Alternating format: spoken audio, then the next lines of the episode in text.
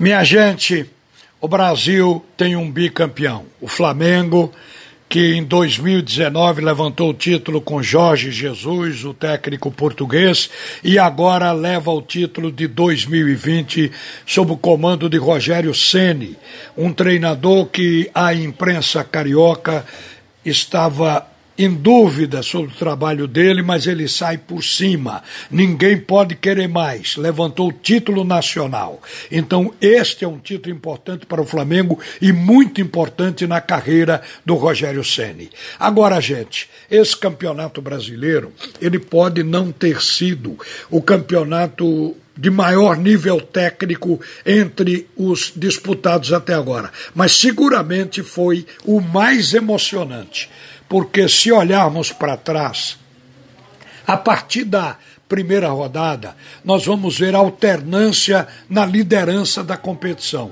Primeiro, o Atlético Mineiro, que montou um grande time sob o comando do Jorge Sampaoli, assumiu a liderança logo no início, mas foi ultrapassado pelo Internacional, que era dirigido na época pelo argentino Cudê.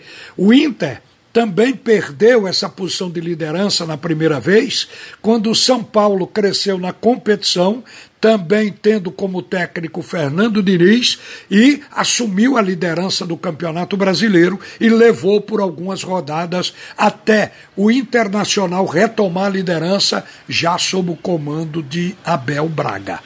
O Inter veio como líder até a penúltima rodada, a 37, quando o Flamengo ultrapassou. E aí o Flamengo tomou a liderança, que mesmo tendo perdido ontem, lhe valeu o título de 2020. Então isso gerou uma emoção muito grande para as torcidas ao longo de todo o campeonato. E ontem foi por demais emocionante o desfecho para se conhecer o campeão. Logo, o time do Flamengo chegou com alguns jogadores no sacrifício, como foi o caso, por exemplo, do Gabigol, que acabou tendo que ser substituído pelo Pedro porque estava sentindo. É tanto que foi colocado gelo no posterior da coxa e ele foi para o banco e todo mundo viu, porque a televisão mostrou. O Flamengo perdeu o jogo, mas ganhou o título. E só perdeu o jogo por um erro do goleiro Hugo ao rebater uma bola nos pés do atacante do São Paulo.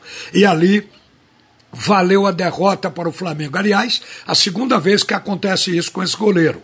O Flamengo saiu da Copa do Brasil porque ele também tentou sair driblando, perdeu a bola e o Flamengo foi derrotado. Então o goleiro Hugo foi no final para a televisão e a gente percebeu que o, atleta estava sentido, falou na mãe dele, se arrependeu de ter dado aquela rebatida infantil.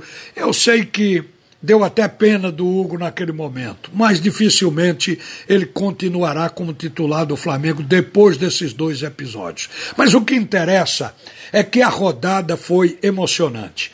Quando terminou o jogo do Flamengo, estava com a questão no jogo do Internacional de um gol que tinha sido feito pelo Ednilson. E o VAR estava conferindo. Aquele momento ali deve ter sido uma eternidade, não só para o time do Flamengo, que correu todo para a televisão, como também para a torcida do Flamengo e do Internacional. O VAR analisou e viu que havia impedimento no lance e anulou o gol. O placar acabou 0 a 0 Internacional e Corinthians e, portanto, o Flamengo, mesmo derrotado, levantou o título porque chegou a 71 pontos e o Internacional só conseguiu alcançar 70 pontos. Mas a emoção sobrou nessa competição de 2020. Agora, paralelo a isso, nós estávamos acompanhando o jogo do esporte, porque o jogo valia para o esporte mais uma premiação. Se ele tem ganha a partida para o Atlético, estaria hoje na 14ª posição, portanto com uma sul-americana pela frente. Mas o Bahia ganhou da equipe do Santos, subiu para 44 pontos, 14 colocado, ficou nessa vaga da Sul-Americana.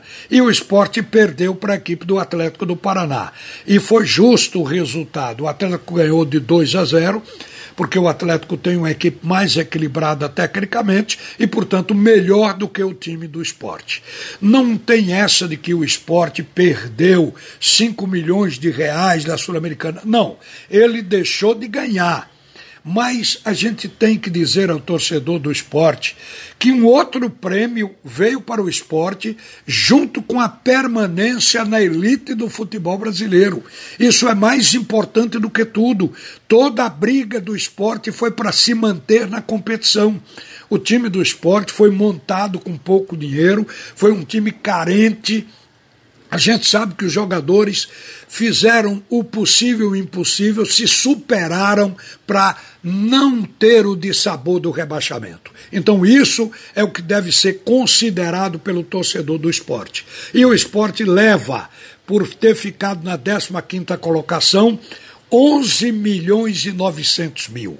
Leva um prêmio muito bom para poder pagar a premiação dos jogadores e ainda quitar o débito com o Sporting de Lisboa, que é de 6 milhões de reais. Portanto, fica bem o time do esporte. Não tem que chorar coisa alguma. Uma boa tarde, minha gente. A seguir, o primeiro tempo do assunto é futebol com Roberto Queiroz.